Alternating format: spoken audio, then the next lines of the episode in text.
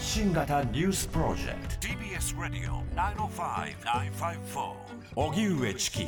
セッション自衛官候補生が自動小銃で銃撃。2人が死亡。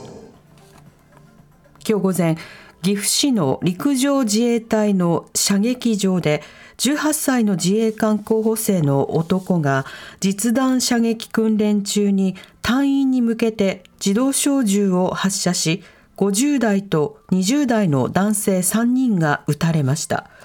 このうち2人が死亡1人が重傷です。男はその場で取り押さえられ岐阜県警が殺人未遂容疑で現行犯逮捕しました。この事件を受けて陸上自衛隊のトップ森下康則陸上幕僚長が記者会見し武器を扱う組織としてあってはならない。非常に重く受け止めていると述べましたその上で原因究明と再発防止に向け調査委員会を立ち上げる考えを明らかにしましたそれでは自衛隊候補生の銃撃問題について取り上げます。この事件、まだ事実関係がほとんど分かっていないという点でもありますが、はい、重大事件でもありますので、基本的な情報などをこの方と考えていきたいと思います。軍事ジャーナリストの黒井文太郎さんです。黒井さん、こんにちは。あ、黒井です。お願いします。よろしくお願いします。お願いいたします。まずあの非常にまだまだ情報が不足しているような状況ではあるんですが、黒井さんは第一報を受けた時のまあご感想、それから反応というのはいかがでしたでしょうか？はい、そうですね、あの最初はですね、えー、詳しく分からなかったもんですから、まず第一歩はあの事故の可能性を考えたんですね、うん、えー、それですと、いろいろまた問題がいろいろやんな考えなきゃいけないこと多いと思うんですけれども、はい、どうやらその意図的な犯行ということなので、えー、これはちょっと対応というのがちょっと難しい、えー、そういう事件だと思います。うんなるほど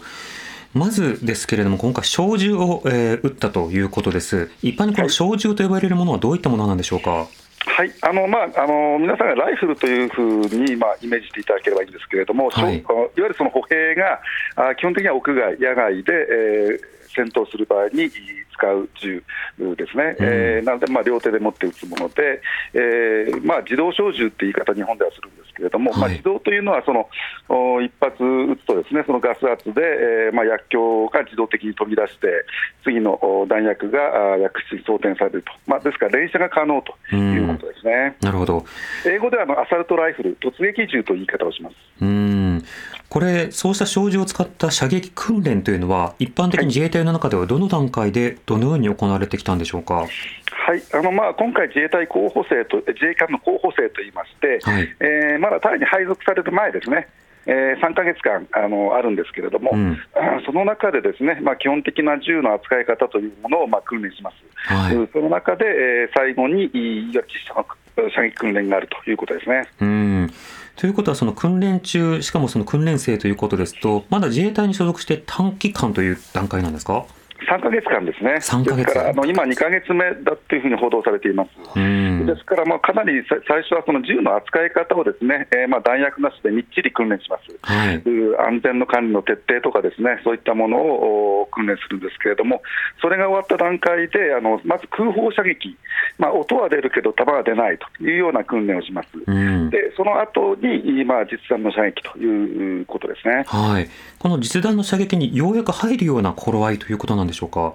あのそうですね、ちょっと今、あのどういう段階かというのは分からないんですけれども、実弾射撃自体があ訓練期間中の、まあ、後半になると思いますなるほど。そして自衛隊の射撃場で今回起きた岐阜市の射撃場ということなんですが、そもそも日本国内、自衛隊の射撃場というのはどういったところにあるんでしょうか？あのまあ、こういったその小規模な射撃小銃用な射撃場という形の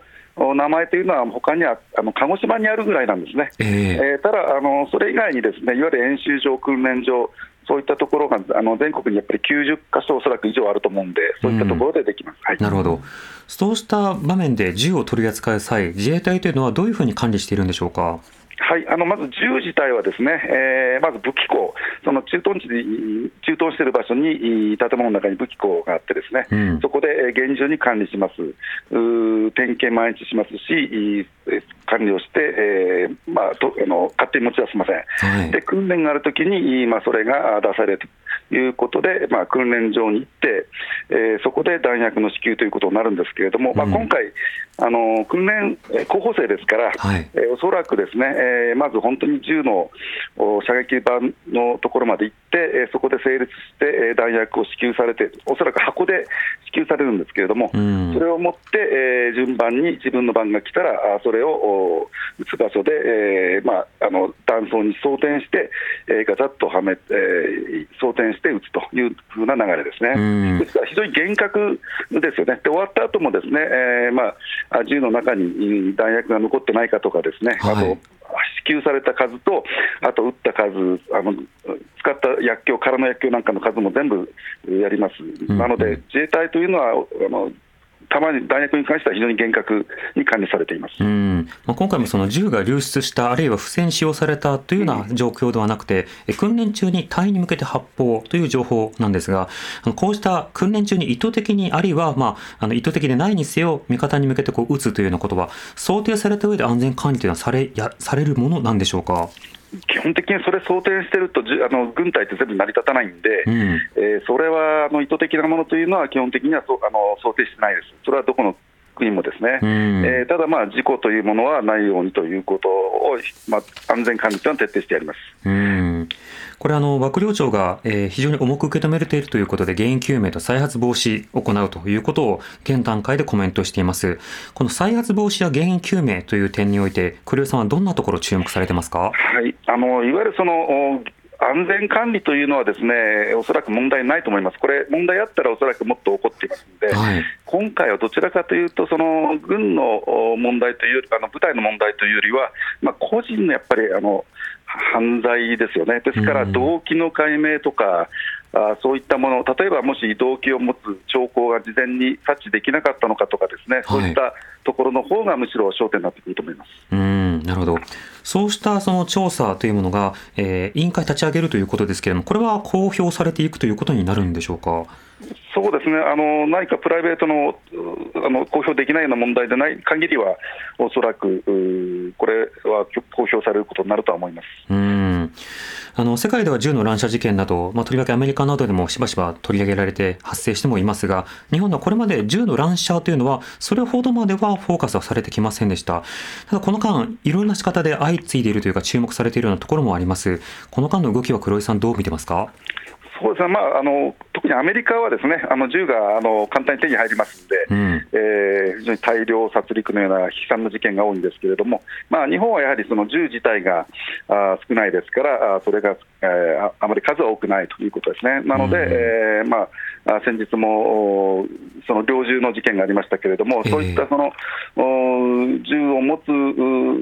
のに、まあ、やっぱりその適正検査とかいろんなあのものがあるんですけれども、うん、それをどうしてもあの抜けちゃうということですね、今回の動機に関してはちょっとわからないんで、はっきり言えないんですけれども、えー、お銃を扱う、まあ、人ですよね、人をこうきちんと見抜くというか、まあ、ちょっとあの今回あの、動機がわからないんで、ちょっと不用意なことは言えないんですが、そうですねあの銃の管理自体はあ、日本はしっかりしてると思います。うんまあ、とにかく入手しやすい状況ですと、とまあ、攻撃的な衝動に出たときに銃の乱射にもつながりかねないわけですが、日本はこれまではそれが抑制されてきた、まあ、そうしたことは今後も維持されることは必要になってくるわけですか？そうですねあの日本でその重度管理が甘かったからっていう犯罪は非常に少ないと思うんですよね、うん、えー、ただどうしてもそのその犯行の意思を持った人間、まあ、ある種のテロリストのようなかあの対象ですから、えー、これをこう事前にこう見つけていくっていうのはなかなか難しいんですけれども、それを徹底してやるやっていくしかないですよね、まあ、もちろん自衛隊もですねそういったその人物の適性みたいなものは見る検査やってますんで、えー、え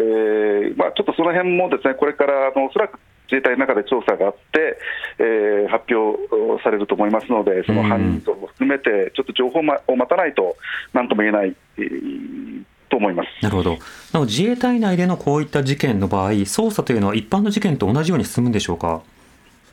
そうですね、あの自衛隊の中でもあのあのまず本人の尋問から始まって、えー、えー、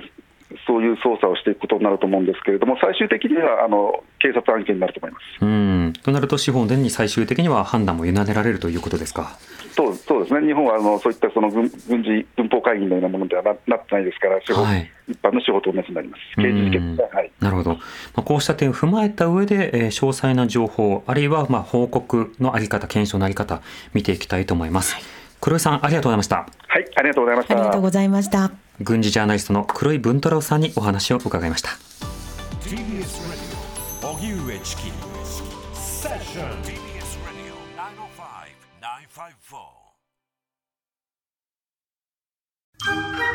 ボンジュール三輪明宏です。ポッドキャスト番組三輪明宏のバラ色の人生配信は毎週日曜日と水曜日です。忘れないでね。忘れないでね。でんでん。